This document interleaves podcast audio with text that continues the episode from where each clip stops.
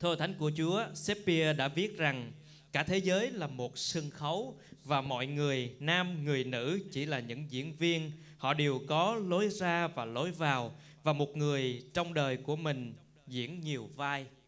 Và đúng như vậy, chúng ta có nhiều vai diễn cho mỗi hoàn cảnh khác nhau, cho mỗi giai đoạn khác nhau trong cuộc đời. Nhưng điều quan trọng nhất là chúng ta có để Đức Chúa Trời viết kịch bản, phân vai và hướng dẫn chúng ta hành động hay không. Nếu chúng ta coi thường Ngài và tìm cách tự sáng tác câu chuyện của cuộc đời mình, thì chúng ta sẽ có một cái kết không mong đợi. Và chúng ta đang nói về sáng thế ký đoạn 4 buổi sáng hôm nay. Ở trong đoạn 3 thì chúng ta đã thấy rằng tội lỗi đã bước vào trong thế gian, quá nhiều hậu quả đã diễn ra cho chính Adam và Eva và tiếp tục buổi sáng hôm nay, đến với đoạn 4 thì chúng ta nhìn thấy nhân vật chính ở trong sân khấu của đoạn 4 này chính là Cain. Ông là trung tâm của đoạn 4 này. Kinh Thánh nhắc tới ông 13 lần ở trong đoạn 4 và 7 lần nói đến tên của Cain với vai trò là người anh của Aben. Và chúng ta sẽ đến với phần Kinh Thánh này với chủ đề tội lỗi rình rập có ba điều để chúng ta sẽ nói về tội lỗi rình rập buổi sáng hôm nay. Chúng ta sẽ nói về một vụ án, một bản án và cuối cùng là một phương án. Chúng ta đến với câu 1 cho đến câu 8. Bắt đầu câu 1. Adam ăn ở với Eva vợ mình bà thụ thai và sinh Cain. Bà nói, nhờ Đức Sova giúp đỡ tôi đã sinh được một người. Bà lại sinh Aben, em Cain. Aben chăn chiên, còn Cain làm ruộng. Đoạn 4 bắt đầu với sự sinh sản. Đây là điều đáp ứng với mạng lệnh mà Chúa đã truyền trong đoạn 1. Khi Chúa tạo dựng con người thì Chúa nói hãy sinh sản thêm nhiều và làm cho đầy dãy đất. Và thế là Cain đã được sinh ra. Adam và Eva trải nghiệm sự sinh sản đầu tiên chính Eva trải nghiệm điều mà Chúa đã nói trong đoạn 3 là con sẽ chịu sự nhọc nhằn trong việc sinh nở và Eva đã trải nghiệm điều này. Cain là đứa con đầu tiên ở trong dòng dõi con người được sinh ra. Chúng ta nói về Adam và Eva là được Chúa tạo dựng, còn Cain chính là người được sinh ra đầu tiên trên thế giới này.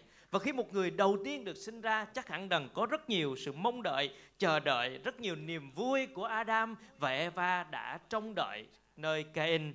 À, khi Eva sinh ra Cain thì bà nói rằng nhờ Đức Sơ Va giúp đỡ tôi đã sinh được một người. Ta biết rằng Eva không có bác sĩ, cũng không có người à, đỡ đẻ cho bà Ờ, và bà phải tự lực để sinh Cain cho nên việc Cain được chào đời là một niềm vui rất lớn đối với Eva và Adam. Cho nên bà vui mừng, bà cảm tạ nhờ Đức Sô Va đã giúp đỡ tôi mới sinh được một người. Và đó cũng là cách mà chúng ta nhìn thấy được niềm vui khi mà chúng ta chào đón những đứa con đầu lòng. Và bà đã sinh ra một đứa con đến từ Chúa nhờ ơn Chúa, nhờ sự ban cho của Ngài mà Eva đã sinh ra đứa con đầu tiên. Và chúng ta nhìn thấy tiếp theo sau đó thì Kinh Thánh nói tiếp là sau đó Aben được gọi là em của Cain người thứ hai được sinh ra. Rồi Kinh Thánh rất nhanh chóng để cho chúng ta biết rằng hai anh em đều lớn lên, đến tuổi trưởng thành và mỗi người bắt đầu làm việc. Nhanh chóng đến với công việc của mình Aben thì chăn chiên Cain thì làm nông nghiệp và nếu dừng lại ở đó thì chúng ta thấy một bức tranh rất đẹp của một gia đình. Khi Chúa đã thiết lập hôn nhân thì Chúa ban cho hôn nhân đó có những con cái. Mặc dù Chúa ta biết rằng không phải tất cả những người kết hôn đều sẽ có con cái Nhưng mà những gia đình có con cái đó là niềm vui Đó là phước hạnh, đó là ân điển, ân huệ mà Chúa ban cho Và gia đình của, A, của Adam và Eva đã trải nghiệm niềm vui hạnh phúc đó khi có hai người con trai. Hai người con trai này lớn lên thành đạt mỗi một người với mỗi một công việc của mình, chăn chiên và làm ruộng và gia đình đang êm ấm với một vẻ đẹp ở trong gia đình. Có những người con, có những sự lớn lên ổn định trong công việc diễn ra. Thế nhưng những câu, câu chuyện không dừng lại ở đó, bắt đầu từ câu 3 đến câu 5 sau một thời gian Cain dùng thổ sản làm lễ vật dâng lên Đức Sô Va, còn Aben dâng con dâng phần ngon nhất của chiên con đầu lòng trong bầy mình. Đức Sô Va đói đến Aben và lễ vật của ông, nhưng Ngài không đói đến Cain và lễ vật của ông. Vì thế Cain giận lắm và xa sầm nét mặt. Chắc hẳn rằng Adam và Eva đã dạy cho con của mình về sự thờ phượng. Ở đây mình thấy Cain và Abel đều đem tế lễ đến dâng cho Đức Chúa Trời. Đó chính là biểu hiện của sự thờ phượng. Và chúng ta thờ phượng Đức Chúa Trời có nghĩa là chúng ta dâng cho Ngài. Dâng điều gì? Dâng tấm lòng của chúng ta, dâng thời gian của chúng ta, dâng tâm trí của chúng ta, dâng sức lực của chúng ta và dâng tài vật mà chúng ta có cho Chúa. Và ở đây trong một trong những sự thờ phượng ở đây chính là dâng hiến, dâng tài vật của mình. A, à, e, a, Acain và Aben đã dâng những gì mình có cho Đức Chúa Trời và đó là biểu lộ của một tấm lòng biết ơn trong sự thờ phượng. Và sau này Kinh Thánh cũng nói về vấn đề đó là chúng ta không nên đi tay không đến nhà Chúa. Nói về lễ vật khi chúng ta đến trong sự thờ phượng. Và buổi sáng nay thì chúng ta cũng có sự dâng hiến trong sự thờ phượng. Và đó chính là cách mà chúng ta đáp ứng dâng điều gì đó cho Chúa khi đến thờ phượng Ngài. Nhưng vấn đề diễn ra đó là Kinh Thánh nói rằng Đức Sô Ba đói đến A-bên và lễ vật của ông, nhưng Ngài không đói đến Cain và lễ vật của ông. Không phải vì con chiên mà A-bên đã dâng hay vì thổ sản mà Cain đã dâng? Vì trong kinh thánh sau này Lê Vi Ký cũng nói về dâng những thổ sản cho Chúa. Nhưng vấn đề ở đây đó là tấm lòng dân. Kinh thánh nói về con người à, và về tên của Cain và Aben trước khi nói đến lễ vật. Ở đây chúng ta nhìn thấy là Đức Sô Va đói đến Aben và lễ vật của ông. Nhưng ngài không đói đến Cain và lễ vật của ông. Chúa nói về con người trước khi Chúa nói về lễ vật. Điều đó có nghĩa là tấm lòng của Cain không được đẹp lòng Đức Chúa Trời trong khi ông dâng lên cho Chúa. Và chúng ta không biết điều gì đã diễn ra trong tấm lòng của Cain nhưng mà Chúa biết điều đó. Vì Đức Chúa Trời nhìn thấy bên trong tấm lòng của con người. Cho nên Chúa không đẹp lòng với Cain và lễ vật của ông và vì thế Cain giận lắm và xa sầm nét mặt. Chúng ta không biết Cain giận ai cái anh đang giận Chúa hay là giận em của mình. Nhưng mà ông đang đang giận, có lẽ là ông đang giận Chúa vì ngài không đón nhận cái của lẽ của ông. Và cơn giận chính là nguyên nhân gốc rễ dẫn đến những vấn đề tiếp theo. Cái anh đã để cơn giận đó nuôi dưỡng trong lòng của mình. Chúa nói với chúng ta đó là, phải mau nghe chậm nói và chậm giận. Còn cái anh thì rất là nhạy giận. Sáng nay có ai đang nhạy giận hay không? Chúng ta phải cẩn thận vì cơn giận có thể kiểm soát và nuốt mất đời sống của chúng ta. Phải cẩn thận với những cơn giận.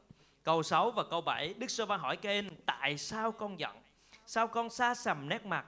Nếu con làm điều tốt thì lẽ nào con không được chấp nhận? Còn nếu con làm điều không, nếu con không làm điều tốt thì tội lỗi rình rập trước cửa nó thèm con lắm, nhưng con phải quản trị nó. Chúa hỏi, vì sao? Tại sao con giận? Và chúng ta phải hỏi câu này cho đời sống của mình khi chúng ta nổi giận với một ai đó hay với một điều gì đó. Tại sao chúng ta giận? Nếu chúng ta làm đúng thì tại sao chúng ta là giận? Mà nếu chúng ta làm sai thì chúng ta đâu có quyền gì để giận. Cho nên Chúa đang hỏi các anh tại sao các anh giận? Tại sao con giận? Nếu con làm điều tốt thì lẽ nào con không được chấp nhận? Còn nếu bây giờ con làm điều sai thì cơn giận đó là một cơn giận vô cớ. Và đây là một sự cảnh báo của Đức Chúa Trời đang nhắc nhở đời sống Cain khi ông giận và xa sầm nét mặt của mình. Và ông đang tỏ vẻ rất nguy hiểm, đúng không? Đang xa sầm nét mặt, ông giận và cúi gầm nét mặt của mình xuống. Và Chúa đến, Chúa nhắc nhở, cảnh báo. Và lẽ ra cái anh phải dừng lại của cơn giận của mình ở tại đây để trở lại với Chúa. Lẽ ra ông phải dừng lại để lắng nghe lời cảnh báo của Chúa, để sửa đổi. Nhưng ngược lại, tôi nghĩ rằng ông còn giận hơn nữa. Ông còn tiếp tục nuôi dưỡng cơn giận của mình và Chúa nói rằng nếu con làm điều lành thì phải ngước mặt lên. Nếu chúng ta làm điều đúng thì không có lý do gì để giận. Còn nếu đã làm điều chẳng lành, làm điều sai thì tội lỗi đang rình rập trước cửa, nó thèm con lắm nhưng con phải quản trị nó. Tội lỗi rình rập trước cửa, đây không phải cửa nhà hay cửa phòng của chúng ta đâu, mà tội lỗi đang rình rập trước cửa tấm lòng của chúng ta. Đang ở trước cửa và chúng ta biết rằng nếu có sự nguy hiểm ở trước cửa thì chúng ta phải khóa cửa cho thật chặt đúng không? Và phải tìm mọi cách để giải quyết cái sự nguy hiểm ở trước cửa của mình. Và đối với cái đang có một cái cơn giận, đó có tội lỗi đang rình rập ở trước cửa của ông, trước cửa tâm lòng đó. Cái chữ rình rập này cho chúng ta biết rằng đang theo dõi, đang chờ đợi đúng thời cơ, đúng thời điểm để tấn công. Và tội lỗi đang thèm con lắm tội lỗi đang thèm và đang muốn chiếm đoạt hay là nuốt mất cuộc đời của Cain. Và Chúa nói với Cain như vậy thì sau này phi cũng nói về về ma quỷ. Khi nói trong phi nhất đoạn 5 câu 8 Hãy tiết độ và tỉnh thức kẻ thù anh em là ma quỷ Như sư tử gầm thét đang rình rập chung quanh anh em Tìm người để nuốt mất Cho nên sự tối tâm, tội lỗi, ma quỷ rình rập chờ đợi Để tấn công đời sống của Cain và cũng như đời sống của chúng ta. Nhưng mà Chúa nhắc cho kênh một điều, đó là con phải quản trị nó.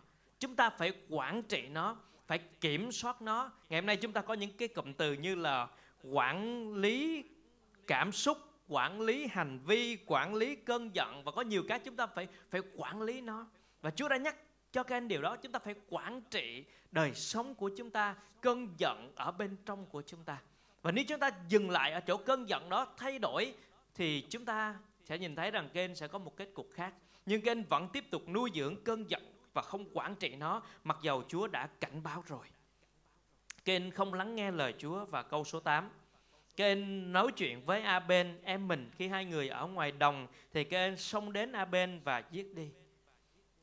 À, có một bản dịch khác thì nói rằng kênh rủ Aben ra ngoài đồng. Rồi ở ngoài đồng đó thì kênh đã giết Aben và một vụ án đã diễn ra. Một vụ án mạng thương tâm, kinh khủng, khủng khiếp và tàn ác mà Cain đã gây nên. Ở đây chính là anh trai giết em mình.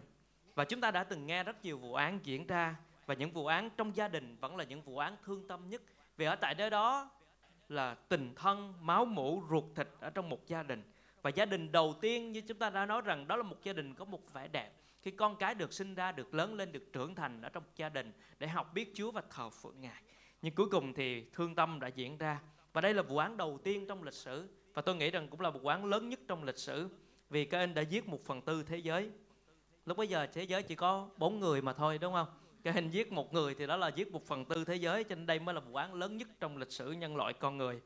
Và chúng ta thấy tội lỗi thật là khủng khiếp.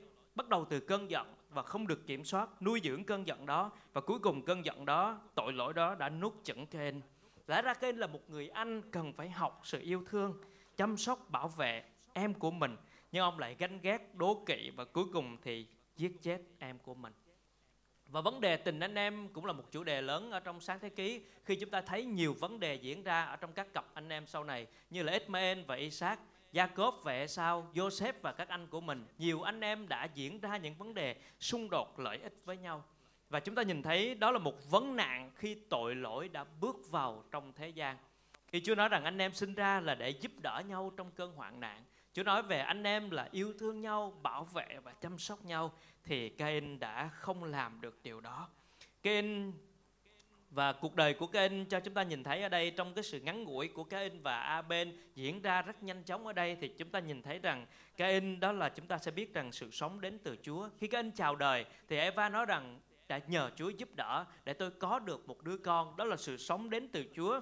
Còn Abel thì nhắc nhở chúng ta biết rằng cuộc sống thì rất là ngắn ngủi. Chúng ta nhìn thấy Abel xuất hiện rất là ngắn ở trong sân khấu của đoạn 4 này. Nhưng ông không dừng lại ở đó. Tên của ông về sau trong tân ước thì được nhắc đến nữa. Vì ông là một người sống với đức tin, còn Cain thì, còn Cain thì sống trong xác thịt. Cho nên chúng ta có thể nhìn thấy rằng cuộc đời của chúng ta ở trong sự ban cho của Chúa. Và rất nhiều người hỏi rằng vì sao Abel phải chết? Vì sao Abel phải chết? Chúa không can thiệp ở trong lúc đó. Để chúng ta biết rằng chương trình của Chúa có trong từng cuộc đời. Và cái chữ A Cain á, có nghĩa là đạt được. Chữ tên của Abel có nghĩa là hơi thở hay là cái chữ có nghĩa là sự hư không ở trong truyền đạo đã nói. Và điều này cũng nhắc nhở chúng ta rằng cuộc sống là tạm thời những gì chúng ta nhìn thấy trong sự ngắn ngủi của cuộc đời của Aben xuất hiện trong, rất ngắn trong những câu của đoạn 4 này để chúng ta thấy rằng cuộc đời rất là tạm thời và Aben đã hưởng một cái quê hương tốt hơn mà trong Hebrew sau này đã nói rằng có một quê hương tốt hơn mà những người sống bởi đức tin sẽ hưởng, sẽ được hưởng. Cho nên chúng ta thấy cuộc sống ngắn ngủi và sống trên đất này chỉ tạm thời mà thôi. Cuộc đời của Cain cho chúng ta biết rằng Chúa là đấng cầm giữ sự sống. Chúa đã cho con người được tạo dựng nên trên đất. Cuộc đời của Abel cho chúng ta thấy rằng cuộc sống rất là ngắn ngủi như một hơi thở sẽ chóng qua. Nếu chúng ta không biết Đức Chúa Trời thì đó là một sự hối tiếc cho cuộc đời của chúng ta. Giăng nhất đoạn 3 câu 12 thì nói với chúng ta rằng Đừng như Cain là người thuộc về ma quỷ đã giết em mình. Tại sao Cain giết em? Vì những việc làm của ông ấy là xấu xa, còn những việc làm của em ông ấy là công chính. Chúa đã ghi nhận cuộc đời của Abel. Dù cuộc đời của ông thật ra cũng không phải là ngắn ngủi vì ông đã sống nhiều chục năm để trở thành một người chăn chiên mà Kinh Thánh thì ghi vắn tắt ở đây thôi cho nên chúng ta nhìn thấy sự ngắn ngủi đó. Nhưng mà Chúa ghi nhận cuộc đời của Aben để trở nên một người công chính, sống bởi đức tin. Và sau này Kinh Thánh Tân Ước thì được nhắc đến. Còn Cain thì được nhắc đến như là người thuộc về ma quỷ. một lát nữa thì chúng ta sẽ nói tiếp về về vấn đề của Cain. Nhưng mà chúng ta nhìn thấy đây tội lỗi rất là kinh khiếp. Tội lỗi đã vào trong thế gian tội lỗi chiếm lấy đời sống của con người. Tội lỗi đã nuốt chửng cuộc đời của Cain và khiến ông không còn kiểm soát nữa. Ông đã làm điều phạm tội sai trật và ông nhận lấy hậu quả của những điều đó. Và Chúa nhắc Cain một điều đó là phải quản trị nó. Và chúng ta cần phải quản trị những gì ở diễn ra trong cuộc đời của chúng ta. Quản trị những gì nó diễn ra bên trong tấm lòng của chúng ta. Quản trị những cảm xúc, cơn giận, những sự nóng giận của chúng ta ở trong đời sống của chúng ta. Quản trị những tội lỗi đang rình rập trước cửa của chúng ta. Không biết là có điều gì đang rình rập trước cửa lòng của mình hay không, nhưng chúng ta cần phải quản trị nó đó là điều mà Chúa nhắc nhở chúng ta chúng ta đến với điều tiếp theo là một bản án, câu 9 câu 10 Đức Sô Ba hỏi Cain A bên, em con ở đâu Cain thưa, con không biết, con là người giữ em con sao Đức Sô Va hỏi, con đã làm điều gì vậy? Tiếng của máu em con từ dưới đất kêu thấu đến ta. Chúa đã đến, giống như Chúa đến với Adam trong vườn Eden vậy. Chúa đến, Chúa hỏi Aben em con ở đâu? Và chúng ta nhìn thấy Cain như thế nào? Rất là lạnh lùng, hờ hững và không có trách nhiệm. Khi Cain đã giết em của mình rồi, nhưng mà tưởng chừng như mình không làm một điều gì sai trái cả. Chúa đến Chúa hỏi, em con đâu ông trả lời con không biết con đâu phải là người giữ em con đâu con sao một câu trả lời rất là lạnh lùng chối bỏ trách nhiệm và ông không hề hối tiếc hối hận hay là cảm thấy sai trái gì trong hành động mà mình đã làm và chúng ta thấy sự thật đó ngày hôm nay diễn ra trong tâm trí của con người, trong những vụ án đã từng diễn ra ở trong lịch sử. Và chúng ta thấy tất cả những điều đó nó không có gì mới lạ so với lịch sử dòng dõi con người. Ken đã làm điều đó. Và tất cả những người con của ma quỷ sẽ sống với một cái tâm thế giống như vậy. Nhưng mà Chúa đến, Chúa hỏi, điều đó có nghĩa là con người phải chịu trách nhiệm trước mặt Đức Chúa Trời. Chúng ta đã nói về tòa án đầu tiên mà Đức Chúa Trời thiết lập ở trong sự xét xử Adam và Eva và con rắn và đây là tòa án thứ hai mà Chúa thiết lập để xét xử Cain và điều đó cho chúng ta nhìn thấy về một Đức Chúa Trời rất yêu thương, tạo dựng mọi điều tốt đẹp cho con người nhưng bên cạnh đó, chúng ta cũng thấy một Đức Chúa Trời đòi con người đến để chịu trách nhiệm về những gì mình làm. Đó chính là một Đức Chúa Trời đấng phán xét. Chúng ta sẽ học sáng thế ký và thấy sẽ tiến trình của Chúa, còn nhiều tòa án phán xét của Chúa nữa và đến chung cuộc thì Ngài vẫn là một đấng phán xét toàn thể thế gian này. Cho nên chúng ta không thể trốn tránh trách nhiệm trước một đấng tạo hóa là đấng sẽ phán xét thế giới này. Chúng ta nhìn tiếp câu 11, câu 12. Bây giờ con bị nguyền rủa phải rời khỏi mảnh đất này. Là đất đã hả miệng, hút máu em con, đổ ra bởi tay con. Khi con canh tác, đất chẳng sinh hoa lợi cho con nữa. Con sẽ lẫn trốn và phiêu bạc trên đất. Bây giờ chúng ta nhìn thấy bản án mà Chúa tuyên bố ở đây. Đó là con bị nguyền rủa. Dù Ada, dù dù cái anh đang từ chối không nhận lỗi. Ông từ chối ông nói con không làm gì hết con không biết con không có phải là người giữ em con. Không nhận cái lỗi sai của mình không thú nhận tội lỗi trước mặt Chúa thì Ngài vẫn tuyên án. Và đó chính là hình ảnh của ngày cuối cùng trong tòa án lớn và trắng. Dù con người ngày hôm nay sống như thế nào và đến một thời điểm cuối cùng đứng trước mặt Đức Chúa Trời, con người có nhận lỗi hay không, có đồng tình Ngài là đấng tạo hóa hay không, có chấp nhận Ngài sẽ phán xét thế giới này hay không thì Đức Chúa Trời vẫn tuyên án vì Ngài là đấng đã tạo dựng thế giới này. Dù Cain có chối tội mình đi chăng nữa thì Chúa vẫn tuyên án. Con bị nguyền rủa phải rời khỏi mảnh đất này. Và chúng ta để ý ở đây đó là trong tòa án đầu tiên Đức Chúa Trời nguyền rủa con rắn sau đó Ngài nguyền rủa đất nhưng Ngài không rủa Adam và Eva nhưng bây giờ Chúa đã rủa xả con của ông bà chính là Cain vì ông đã cướp mất sự sống của một người và đây là thẩm quyền của Đức Chúa Trời mới có thể làm được điều đó. Nhưng Cain đã xâm phạm và khước từ Đức Chúa Trời đã khỏi quyền trong cuộc đời của mình và xâm phạm vào quyền của Chúa. Ông bị nguyền rủa phải rời khỏi mảnh đất. Vì đất đã hả miệng, hút máu em con sẽ không sinh hoa lợi cho con nữa. Điều đó có nghĩa là Cain là người làm nông dùng công sức của mình lao động để có cây trái và ăn. Nhưng bây giờ đất không sinh hoa lợi nữa. Adam thì làm cực nhọc, đổ mồ hôi sẽ có ăn, nhưng Cain thì có làm cũng không có ăn nữa. Cho nên bây giờ Cain trở thành một người lẫn trốn và phiêu bạc ông phải chạy trốn nơi đây, nơi khác để tìm kiếm những cái gì đó có thể ăn, vì ông không thể lao động và canh tác để có thể có được đồ ăn nữa. Cho nên đây là một bản án dành cho Adam, cho cho Cain và điều đó nhắc nhở chúng ta về thẩm quyền cai trị của Đức Chúa Trời. Ngài sẽ can thiệp ở trong thời điểm của Ngài. Và những đoạn đầu tiên cho chúng ta thấy rằng Chúa đang can thiệp ở trên thế giới này. Và chúng ta tiếp tục câu 13 đến câu 16 là một phần mà Cain trả lời với Chúa. Cain nói với Chúa rằng hình phạt này quá sức chịu đựng của con. Chúng ta nhìn thấy điều gì diễn ra trong Cain? Không có sự ăn năn nào cả.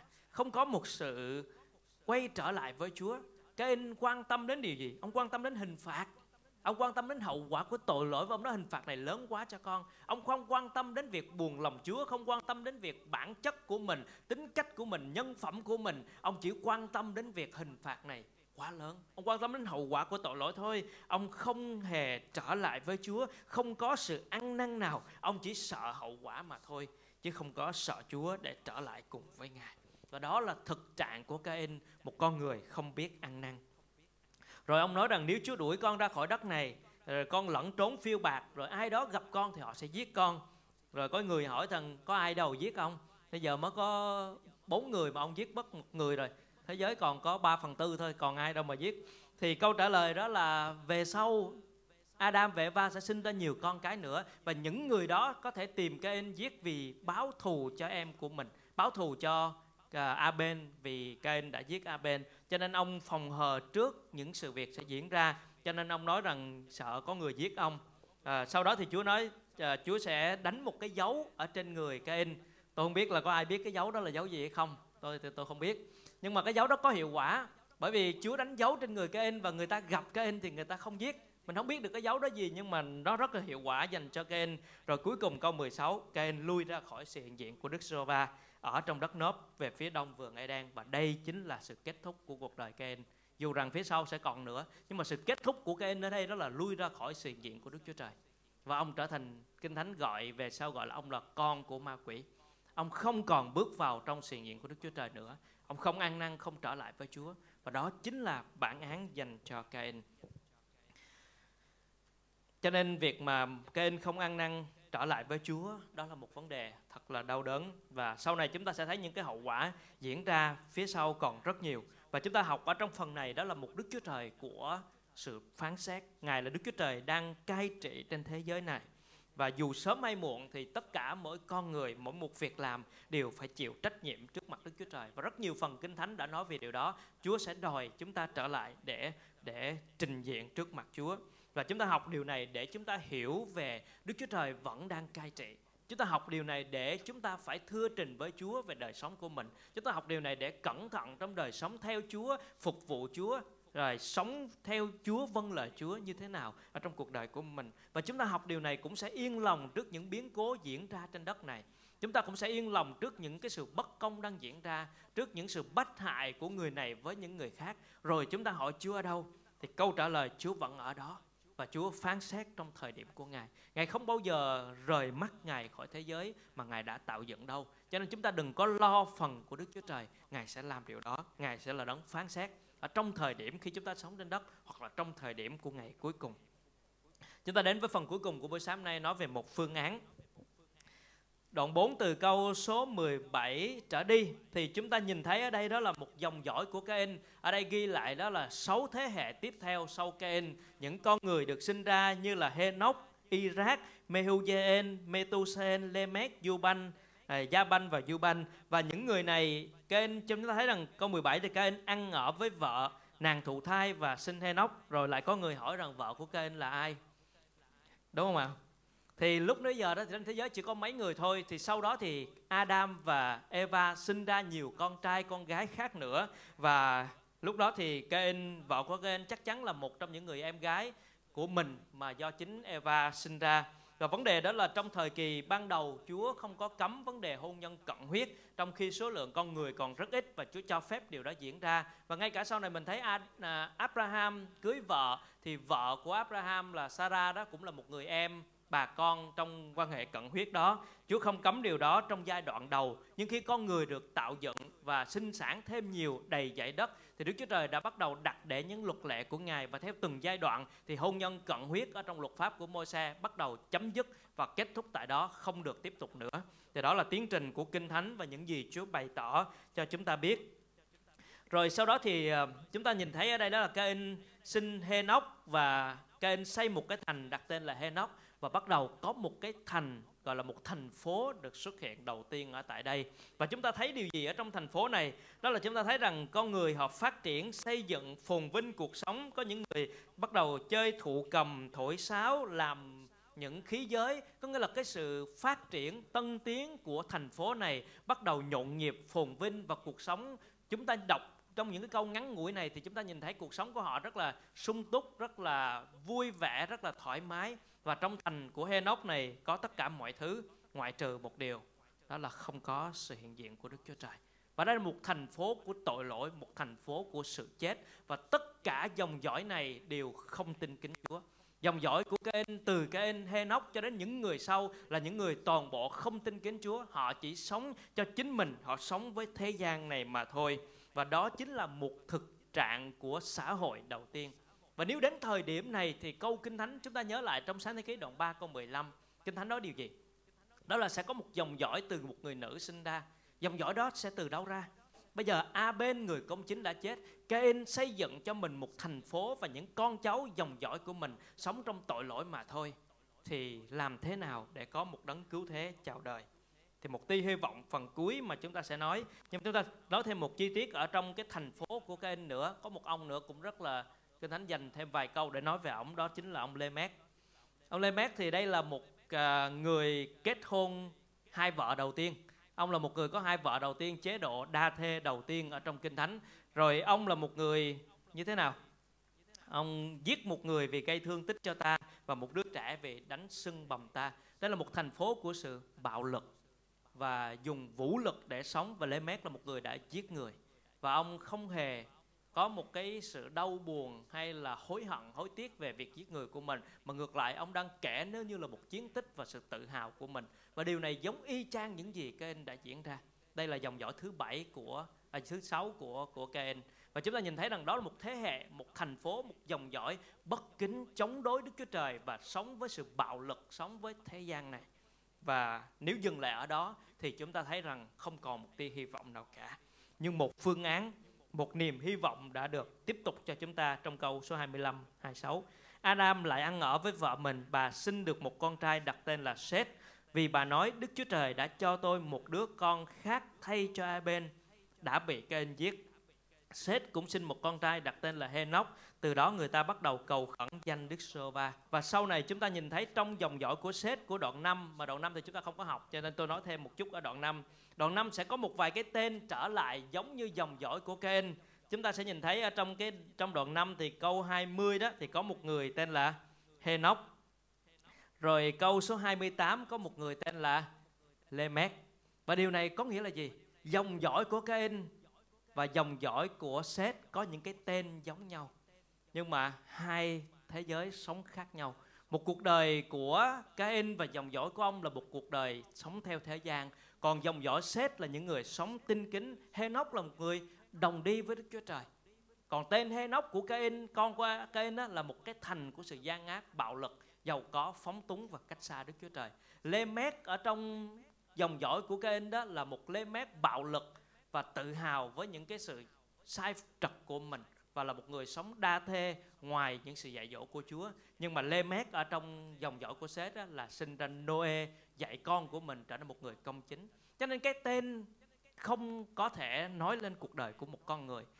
Và điều này cũng có thể nói về cái sự song song của dòng dõi thế gian và dòng dõi tinh kính Chúa. Có thể nhìn bên ngoài giống nhau, tên giống nhau và cuộc sống đôi khi giống nhau. Nhưng mà sự khác biệt là ở bên trong tấm lòng của sự tìm kiếm tinh kính và thờ phượng Chúa. Chúng ta trở lại trong câu 26. À, Seth cũng sinh một con trai đặt tên là Enoch và từ đó người ta bắt đầu cầu khẩn danh Đức Sô Va. Cái chữ cầu khẩn danh Đức Sô Va trong bối cảnh này đang nói về vì nhóm lại, đang tụ họp lại. Ken thì tụ họp lại với con cháu của mình để xây dựng một cái thành. Nhưng con cháu của Seth thì tụ họp lại để thờ phượng Đức Chúa Trời. Cái sự cầu khẩn danh Chúa có nghĩa là tụ hợp lại để thờ phượng, cầu nguyện, rao giảng danh Chúa. Và bắt đầu từ dòng dõi của Enoch này người ta bắt đầu nhóm lại để rao giảng danh Chúa. Vì sao phải rao giảng danh Chúa? Bởi vì có rất nhiều thế hệ đã diễn ra rồi. Có rất nhiều con người và dòng dõi của Gen đã sống sai lạc một thành phố của sự chết xa cách Đức Chúa Trời. Cho nên dòng dõi của Seth phải rao giảng danh của Chúa, phải bày tỏ sự nhóm lại, cầu nguyện, thờ phượng và rao giảng danh Chúa. Và đó chính là sự hy vọng thừa thánh của Chúa. Và sau này dòng dõi Seth sinh ra, sinh ra Noe, rồi Sem, Chăm và Gia Phết. Từ Sem sinh ra cuộc đời của Abraham, từ Abraham dẫn đến dòng dõi của đấng cứu thế. Và đây chính là một phương án của Đức Chúa Trời cho thế giới đang chìm ngập trong tội lỗi.